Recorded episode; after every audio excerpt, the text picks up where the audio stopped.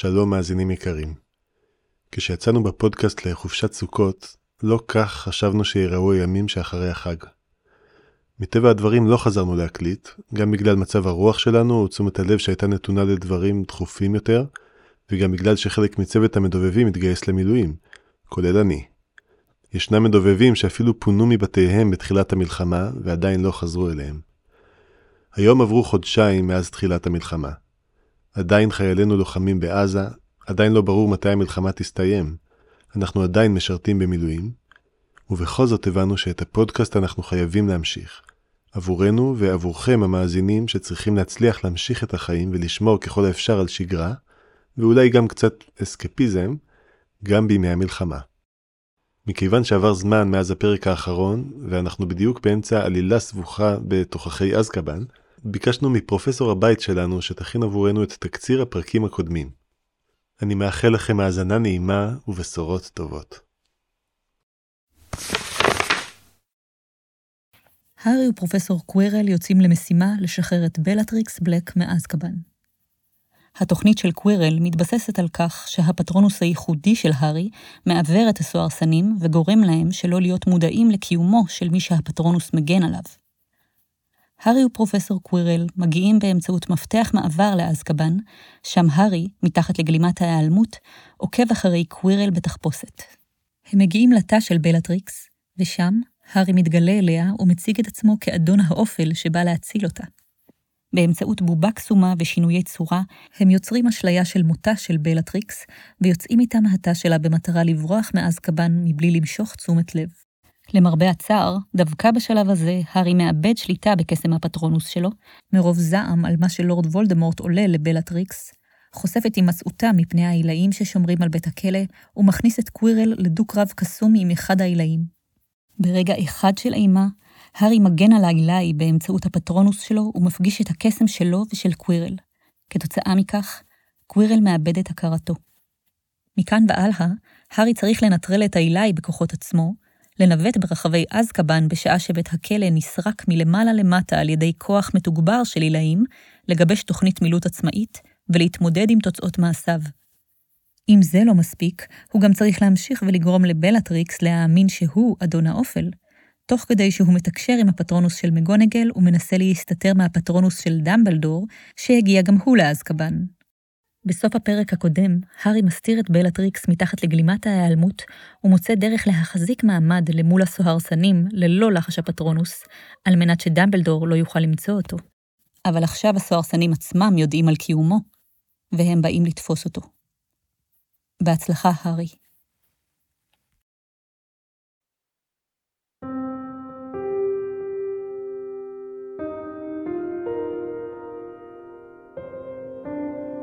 הארי פוטר והשיטה הרציונלית. פרק 57 ניסוי הכלא של סטנפורד, קוגניציה תחת אילוצים, חלק ז'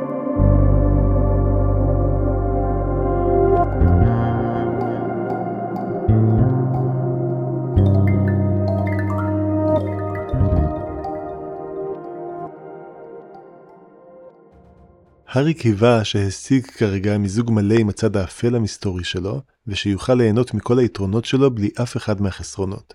לזמן כרצונו את צלילות הבדולח ואת כוח הרצון העשוי לבדיחת, בלי שיצטרך להיעשות קר או כועס. פעם נוספת הוא העריך יתר על המידה את ההתקדמות שהשיג. משהו קרה, אבל להארי עדיין היה צד אפל ומסתורי, הוא עדיין היה נפרד ממנו, ועצמו הרגיל עדיין היה מלא חת. ולמרות עבודת התיקון שעשה לפחד של הצד האפל שלו מפני המוות, הוא לא העז לעשות אפל ללא הגנה באזקבן. זו התגרות גדולה מדי בגורל. וזה די חבל, משום שחוסר חת בהחלט היה יכול להועיל עכשיו. מה שהקשה על המצב הייתה העובדה שהוא לא יכל להישען כנגד קיר, לא יכל לפרוץ בבכי, לא יכל אפילו להיאנח. בלה היקרה שלה הביטה בו, ואלה לא היו מסוג הדברים שאדון האופל שלה יעשה. אדוני, אמרה בלטריקס, קולה השקט התמלא מאמץ. הסוהרסנים הם באים. אני יכולה להרגיש אותם, אדוני. תודה לך, בלה, אמר קול יבש. אני כבר יודע זאת. הארי לא היה מסוגל לחוש בחורים בעולם באותו אופן שהרגיש כשלבש את אוצר המוות, אבל הוא היה מסוגל להרגיש את המשיכה הריקה המתחזקת. בהתחלה הוא טעה וחשב שהיא נובעת מירידה בגרם המדרגות, עד שהוא ובלטריקס סיימו לרדת והמשיכה המשיכה להתחזק. אז היא נחלשה, כשהסוהרסנים התרחקו לאורך הלולאה, ואז התחזקה שוב כשהם עלו בגרם מדרגות נוסף. היו סוהרסנים בתוך אזקבן עצמו כעת, והם באו לתפוס אותו. כמובן שהם באו. הארי היה חסין כעת, אבל הוא לא היה מוסתר. דרישה חדשה, הארי אמר למוח שלו, תמצא דרך להביא סוהרסנים שלא דורשת להטיל את לחש הפטרונוס. לחילופין, תמצא דרך להחביא מישהו מסוהרסנים, למעט גלימת היעלמות. אני פורש, אמר המוח שלו. תמצא לעצמך חתיכה אחרת של מצע חישוב שתפתור את הבעיות המאולצות בצורה מגוחכת שלך. אני רציני, חשב הארי. גם אני, אמר המוח שלו. הטל את לחש הפטרונוס שלך וחכה שהעילאים ימצאו אותך. תהיה גאוני. זה נגמר. תוותר. נראה כאילו הריקנות השואבת משכה חזק יותר כשחשב זאת, והארי הבין מה קורה, התרכז בחוזקה במחשבה על הכוכבים, הפנה את תודעתו מהייאוש. אתה יודע, ציין הצד הלוגי שלו, אם אסור לך לחשוב שום מחשבות שליליות משום שזה יפתח את התודעה שלך לסוהרסנים, גם זו הטיה קוגניטיבית. איך תדע אם באמת הגיע הזמן לוותר? צרחה מתייפחת ונואשת עלתה מלמטה עם מילים כמו לא ולכו מעורבות בה. האסירים ידעו. האסירים היו מסוגלים להרגיש זאת. הסוהרסנים באים. אדוני, אתה אל תסכן את עצמך בעבורי, קח בחזרה את הגלימה שלך. היי בשקט, שוטה, לחשש קול כועס. כשאחליט להקריב אותך, אומר לך זאת. יש משהו בדבריה, אמר סליברין. באמת לא כדאי שתסכן את עצמך בעבורה. אין שום סיכוי שלחיים שלה יש ערך כמו לחיים שלך. לרגע אחד הארי שקל להקריב את בלטריקס כדי להציל את עצמו, וברגע הזה חלק מאור הגז הכתום עזב את המסדרון. מגע של קור התגנב לקצות אצבעותיו של הארי, והוא ידע שלהפקיר את בלטריקס לחסדיהם של צללי המוות, יהפוך אותו לפגיע שוב. אפילו ברגע ההחלטה, ייתכן שיאבד את היכולת להטיל את לחש הפטרונוס, משום שזה יהיה ויתור על המחשבה שהצילה אותו מקודם. הארי חשב לעצמו שהוא עדיין יוכל לקחת את הגלימה מבלטריקס לאחר מכן, גם אם לא יוכל להטיל את לחש הפטרונוס. ואז הוא היה מוכרח להעביר את מחשבותיו הרחק מהאפשרות הזו, להתרכז בחוזקה בהחלטה שלו לא לעשות זאת, או שהיה נופל במקומו. משום שמערבולת הריקנות ששטפה מסביבו הייתה חזקה מאוד כעת. נשמעו צרחות מעליו, והצרחות מלמטה פסקו. זה מגוחך, אמר הצד הלוגי שלו. סוכנים רציונליים לא צריכים להתמודד עם תהליך מחשבה מצונזר שכזה. כל התיאורמות מניחות שהדרך בה אתה חושב לא משפיעה על המציאות מעבר לפעולות עצמן שאתה מבצע. וזו הסיבה שאתה חופשי לבחור אלגוריתם אופטימלי בלי לדאוג כיצד המחשבות שלך מבצעות אינטראקציה עם הסוהרסנים. זה רעיון ממש מטומטם, אמר גריפינדור. אפילו אני חושב שזה רעיון מטומטם ואני הצד הגריפינדורי שלך. אתה לא מתכוון ברצינות פשוט לעמוד שם? יש לנו נעילה! צעקה אורורה, מרימה את מראת הקסם כאילו בניצחון. הסוהרסן שנמצא מחוץ לחומה הפנימית הצביע על קומה 7, לולאה ג', שם הם נמצאים. ההילאים הביטו בה בציפייה, לא, אמרה אמיליה בקול שקול. שם נמצא אחד מהם. הסוהרסנים עדיין לא יכולים למצוא את בלטריקס בלק. אנחנו לא רצים למטה ונותנים לה לחמוק בבלבול, ואנחנו לא מפצלים את כוחותינו כדי שיפלו למארב. כל עוד אנחנו נעים בזהירות, אנחנו לא יכולים להפסיד. תגידי לסקרימג'ר ולשקלבולד שימשיכו לרדת קומה אחרי קומה, בדיוק כמו קודם. הקוסם הזקן כבר החל לצעוד קדימה. אמיליה אפילו לא טרחה לקלל אותו הפעם, כשהמגנים המוקפדים שלה נחצו כמו מים והעלו אדוות בלכתו פעם נוספת. הארי המתין בתחילת המסדרון, ליד המדרגות שהובילו מעלה. בלטריקס והנחש היו מאחוריו, מוסתרים על ידי אוצר המוות שהארי היה אדונו. הוא ידע, אם כי לא היה מסוגל לראות, שהמכשפה המצומקת ישבה על המדרגות, שעונה לאחור, משום שהארי ביטל את לחש הריחוף שלו כדי לשחרר את הקסם והתודעה שלו. עיניו של הארי היו מקובעות בקצה הרחוק של המסדרון, ליד המדרגות שהובילו מטה. האור במסדרון התעמעם, הטמפרטורה צמחה, לא רק בראש שלו כעת, אלא ממש במציאות. הפחד הרעים מסביבו כמו ים סוער ברוחות של הוריקן, והריקנות השואבת הפכה למשיכה שואגת לעבר חור שחור מתקרב. עולים במדרגות שבקצה הרחוק, מרחפים חלקות באוויר הגוסס, עלו החורים, ההיעדרויות, הפצעים בעולם. והארי ציפה שיעצרו. בכל הרצון והריכוז שהצליח לגייס, הארי ציפה שיעצרו. חזה את העצירה שלהם, האמין שיעצרו, זה היה הרעיון בכל אופן. הארי קיבע את המחשבה הטועה המסוכנת הזאת וציפה שהסוהרסנים יעצרו. לא הייתה להם אינטליגנציה משל עצמם, הם היו פשוט פצעים בעולם. הצורה והמבנה שלהם הושאלו מציפיות של אחרים. אנשים נשאו ונתנו איתם, הציעו להם קורבנות בתמורה לשיתוף פעולה, רק משום שהאמינו שהסוהרסנים יישאו וייתנו. אז אם הארי יאמין מספיק חזק שהחורים יפנו וילכו, הם יפנו וילכו. אבל הפצעים בעולם המשיכו להתקרב. הפחד השוצף הרגיש כמו משהו מוצק כעת. הריקנות קורעת בחומר כמו גם בתודעה, בגשמי כמו גם ברוחני. ניתן היה לראות את המתכת מתחילה להיעשות מוכתמת כשהחורים בעולם חלפו. צליל קטן הגיע מאחוריו, מבלטריקס, אבל היא לא אמרה מילה, משום שהיא קיבלה הוראה להישאר בשקט. אל תחשוב עליהם כעל יצורים, תחשוב עליהם כעל אובייקטים רגישי תודעה. אני יכול לשלוט בהם אם אוכל לשלוט בעצמי. הבעיה הייתה שהוא לא הצליח לשלוט בעצמו בכזו קלות. הוא לא הצליח לגרום לעצמו להאמין שכחול זה ירוק בכוח הרצון. לא הצליח להדחיק את כל המחשבות עד כמה זה לא רציונלי לגרום לעצמך להאמין במשהו. עד כמה זה בלתי אפשרי לרמות את עצמך כדי שתאמין במשהו אם אתה יודע שזה מה שאתה עושה. כל האימונים שהארי אימן את עצמו כנגד הונאה עצמית סירבו להיעלם, לא משנה עד כמה מזיקים הם היו במקרה הייחודי והמיוחד הזה. צללי המוות חצו את נקודת האמצע של המסדרון, והארי הרים את ידו, אצבעותיו פרוסות, ואמר בקול יציב ובוטח, עצרו! צללי המוות עצרו. מאחורי הארי, בלטריקס פלטה השתנקות חנוקה, שכאילו נתלשה ממנה. הארי חיווה לעברה את הסימן שהגדיר מראש, שמשמעו, חזרי על מה ששמעת את הסוהרסנים אומרים. הם אומרים... בלטריקס אמרה, קולה רועד.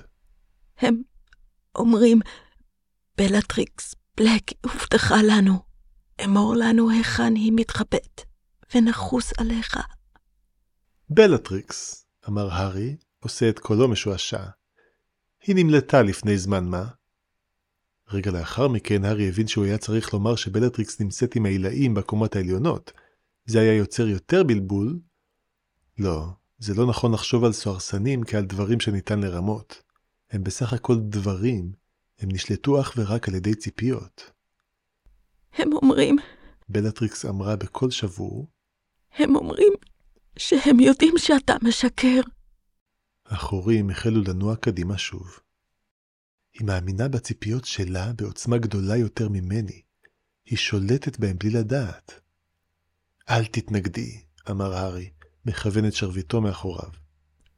אני אוהבת אותך. היה שלום, אדוני. סומניום. זה עזר למרבה המוזרות לשמוע את המילים הנוראות המסוימות הללו, להבין את טעותה של בלטריקס. זה הזכיר להארי מדוע הוא נלחם. עצרו! אמר הארי שוב. בלטריקס ישנה, כעת רק הרצון שלו, רק הציפיות שלו למעשה, אמורות לשלוט בספרות ההשמדה האלה. אבל הם המשיכו לרחף קדימה, והארי לא היה מסוגל להימנע מלדאוג מכך שהחוויה הקודמת פגמה בביטחון שלו, מה שאומר שהוא לא יהיה מסוגל לעצור אותם. וכשהבחין שהוא חושב זאת, הוא פקפק אפילו יותר. הוא היה צריך עוד זמן להתכונן, הוא באמת היה צריך להתחיל מלנסות לשלוט בסוהרסן אחד בכלוב. כעת נותר רק עוד רבע מסדרון בין הארי ובין צללי המוות. הרוחות הריקות היו כה חזקות עד שהארי היה מסוגל להרגיש את השחיקה המתחילה בסדקים שלו. ואז עלתה בהארי מחשבה שאולי הוא טעה, שאולי לסוהרסנים כן יש רצונות ויכולת תכנון משל עצמם, או שאולי הם נשלטו על ידי הדרך שבה כולם חשבו שהם פועלים, לא רק מי שהיה הכי קרוב אליהם, ובכל מקרה, הארי הרים את שרביטו באחיזת המוצא של לחש הפטרונוס, ודיבר. אחד מכוחותיכם הלך להוגוורטס ולא שב. הוא אינו קיים עוד, המוות הזה מת. הסוהרסנים נעצרו. תריסר פצעים בעולם עמדו ללא תנועה, בעוד הריקנות צורחת מסביבם כמו רוח קטלנית לשום מקום. הסתובבו ולכו, ואל תדברו על כך עם איש, צללים קטנים, או שאשמיד גם אתכם. אצבעותיו של הארי החליקו למיקומי המוצא של לחש הפטרונוס, והוא הכין את עצמו להטיל אותו. בתודעתו, כדור הארץ בהק בינות לכוכבים. הצד המואר בהיר וכחול באור השמש המוחזר, הצד החשוך מנצנץ באור ערי האדם. הארי לא בילף, לא ניסה לעשות משהו ערמומי עם המחשבות שלו. צללי המוות ינועו קדימה ויושמדו, או שיעזבו. הוא היה מוכן במידה שווה לשתי האפשרויות. החורים נסוגו בחזרה בצורה חלקה, כמו שבאו. רוחות הכלום נחלשות עם כל מטר שעברו, עד שירדו במורד המדרגות, ועזבו. בין אם באמת יש להם פסאודו-אינטליגנציה, או שמא הארי הצליח לבסוף לצפות שילכו, את זה הארי לא ידע. אבל הם עזבו. הארי לקח רגע כדי לשבת ליד בלטריקס חסרת ההכרה, וקרס כמו שהיא קרסה. עוצם את עיניו לרגע, רק לרגע. הוא בהחלט לא תכנן לישון באזקבן, אבל הוא היה צריך לקחת את הרגע הזה. העילאים עדיין ירדו במדרגות באיטיות, קיווה הארי, אז חמש דקות של מנוחה לא יזיקו. הארי הקפיד לשמור את מחשבותיו חיוביות, אולצות. בחיי, אני פשוט אעשה פה מנוחה נחמדה ואחדש את כוחותיי. במקום, נגיד, אני פשוט אקרוס בתשישות רגשית ופיזית, משום שהסורסנים עוד לא התרחקו הרבה. ודרך אגב, אמר הארי למוח שלו, אתה מפוטר.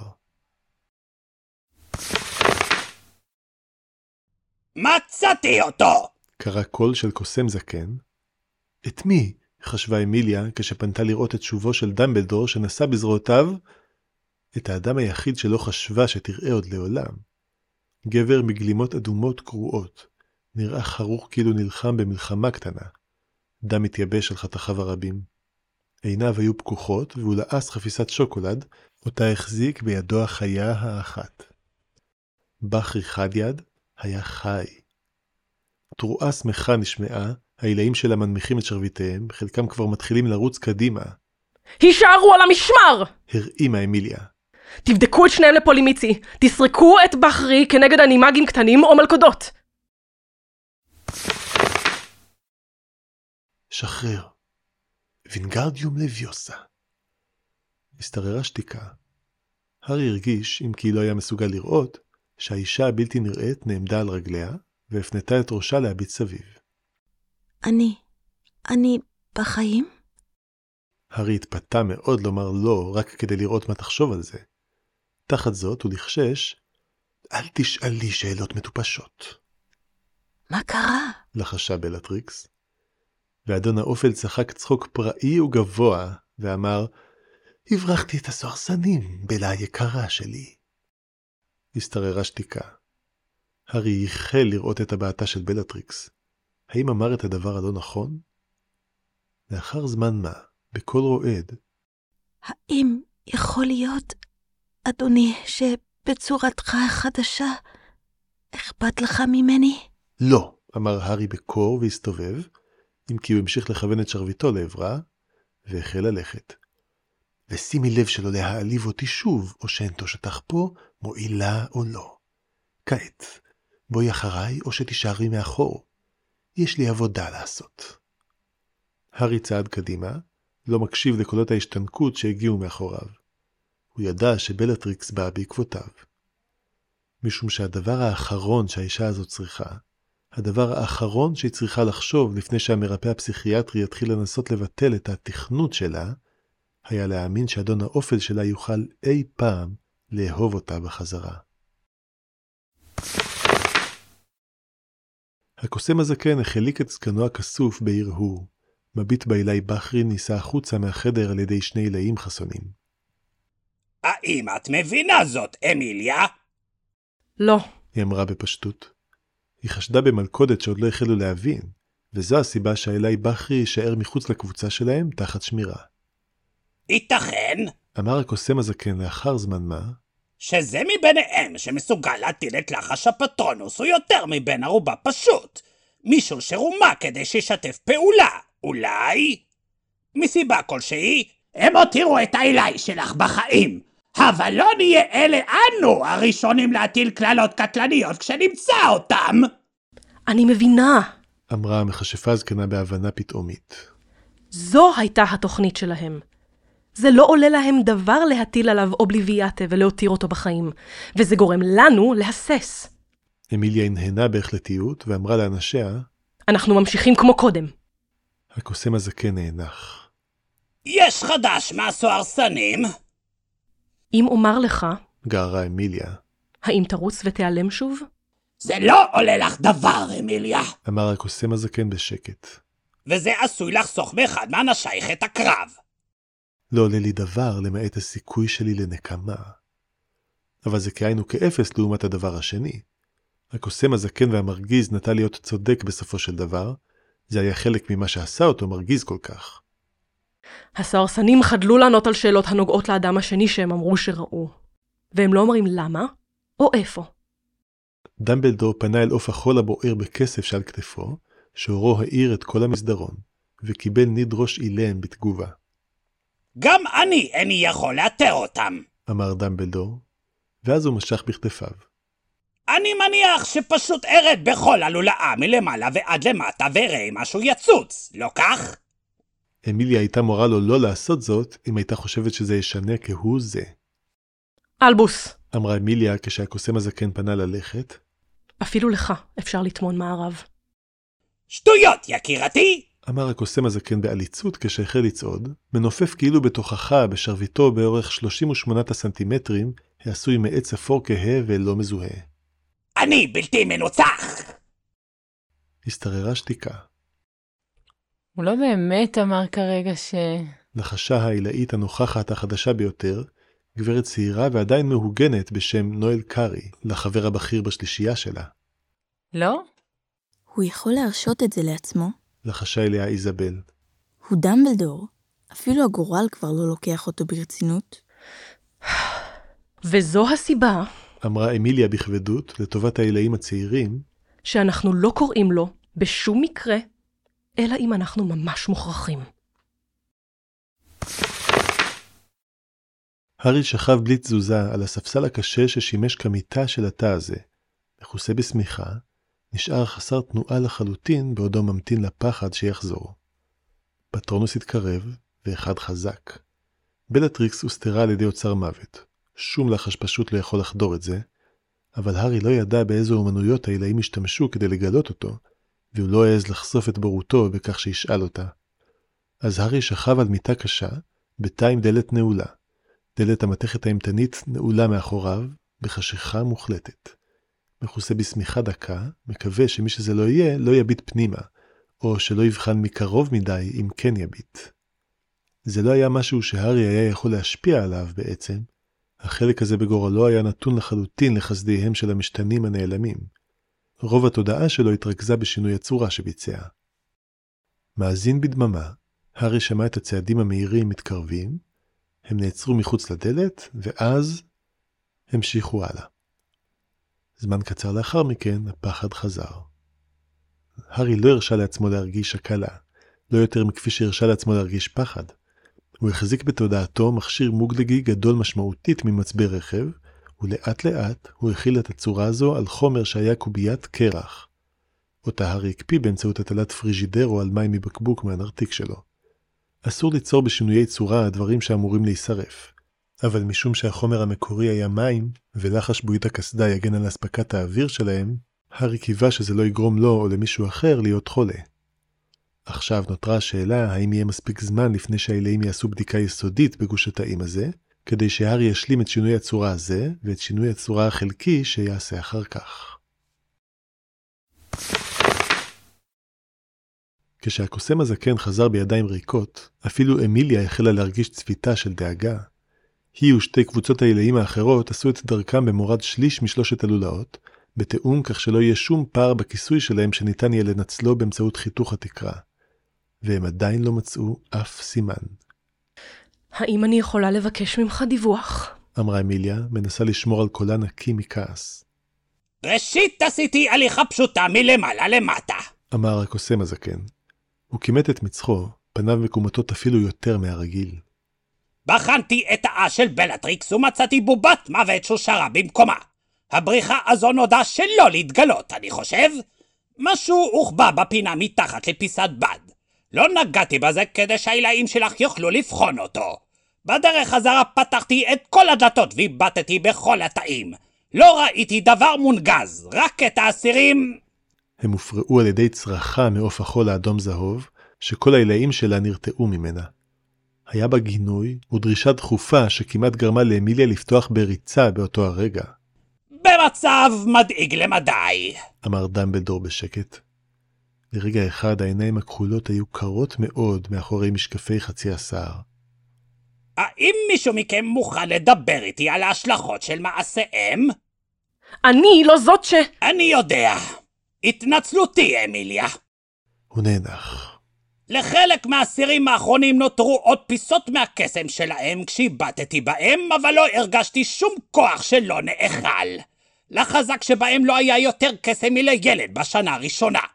שמעתי את פוקס צורח במצוקה פעמים רבות, אבל מעולם לא בקריאת תיגר. נראה שתיאלצי להמשיך בחיפושך. הם יכולים להתחבא מספיק טוב כדי להתחמק מהמבט החטוף שלי. כשהארי סיים את שינוי הצורה הראשון שלו, הוא התיישב, הוריד את השמיכה שכיסתה אותו, הטיל לחש לומוס זריז, העיף מבט בשעונו, והיה המום לגלות שחלפה כמעט שעה וחצי. כמה מהזמן הזה עבר מאז שמישהו פתח את הדלת ואז סגר אותה שוב, הארי לא הביט לכיוון הזה כמובן, זאת הארי לא היה מסוגל לנחש. אדוני? לחש קולה של בלטריקס, רך ומהוסס מאוד. את רשאית לדבר כעת, אמר הארי. הוא אמר לה לשמור על שקט בזמן שעבד. זה היה דמבלדור שהביט בנו. הפסקה. מעניין, אמר הארי בניטרליות. הוא היה שמח שלא הבחין בכך כשזה קרה. זה היה נשמע כאילו תפיסתם הייתה בהחלט קרובה למדי. הארי אמר מילה לנרתיק שלו והחל להוציא את המכשיר הקסום שיחבר לתוצר של עבודת השעה האחרונה. ואז, כשזה נשלף, מילה נוספת הוציאה שפופרת של דבק תעשייתי.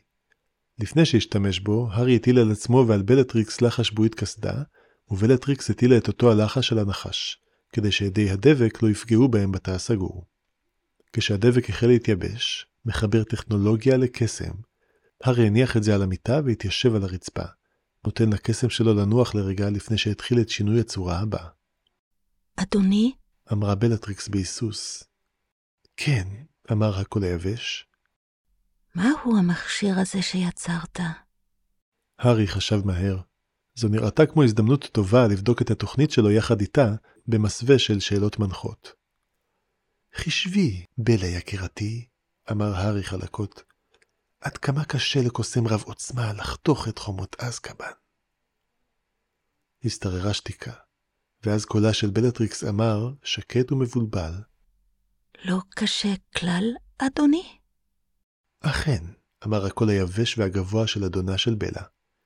נניח שמישהו היה עושה זאת, והיה עף דרך החור על מטאטא, וממריא למעלה והרחק. הצלת אסיר מאזקבן הייתה נראית קלה אז, לא כך? אבל, אדוני, ההילאים יהיו להם מטאטים משלהם, אדוני, מטאטים מהירים. הארי הקשיב. זה היה כפי שחשב. אדון האופל השיב, שוב בנימה של חקירה סוקרטית חלקה, ובלטריקס שאלה שאלה נוספת שהארי לא צפה, אבל שאלת הנגד של הארי הראתה שזה לא ישנה בסופו של דבר. ובתשובה לשאלתה האחרונה של בלטריקס, אדון האופל חייך ותו לא, ואמר שהגיע הזמן שיחזור לעבודה. ואז הארי קם מרצפת התא, הלך לעבר הקצה הרחוק של התאים, והצמיד את שרביטו למשטח הקשה של החומה. החומה של אזקבן, המתכת המוצקה שהפרידה אותם מחשיפה ישירה לבור הסוהרסנים. והארי החל לבצע שינוי צורה חלקי. הלחש שזה יהיה מהיר יותר, הארי קיווה, הוא בילה שעות על גבי שעות באימון בקסם הייחודי הזה, מה שהופך אותו לשגרתי, לא הרבה יותר קשה בעבורו משינוי צורה רגיל. הנפח הכולל של הצורה ששינה לא היה כל כך גדול. היא אמנם גבוהה ורחבה וארוכה, אבל היא דקה מאוד. חצי מילימטר, הארי חשב. זה יהיה מספיק, בהתחשב בהחלקה המושלמת. על הספסל הארוך ששימש כמיטת כלא, עליו הארי הניח את המכשיר הטכנולוגי שיצר בשינוי צורה, וחיבר למכשיר הקסום כדי שהדבק יתייבש, נצצו אותיות זהב קטנות על החפץ המוגלגי. הארי לא ממש תכנן שהן יהיו שם, אבל הן הדהדו באחורי מחשבתו, וכך הפכו לחלק מהצורה. היו דברים רבים שהארי היה יכול לומר לפני השימוש בהישג המסוים הזה של תושייה טכנולוגית. לא מעט דברים שיהיו הולמים במובן כזה או אחר. או לפחות דברים שהארי היה יכול לומר. היה אומר אם בלטריקס לא הייתה נוכחת. אבל היה רק דבר אחד לומר, שלהארי תהיה רק הזדמנות אחת לומר. הזדמנות שכנראה לא תשוב. או לפחות לחשוב אם הוא לא יכול לומר זאת. הוא לא ראה את הסרט עצמו, אבל הוא ראה טריילר, ומסיבה כלשהי הביטוי נתקע במוחו. באותיות הזהב הקטנות שעל המכשיר המוגלגי נכתב, אוקיי, חבורת ראשי כרוב פרימיטיביים, הקשיבו לי!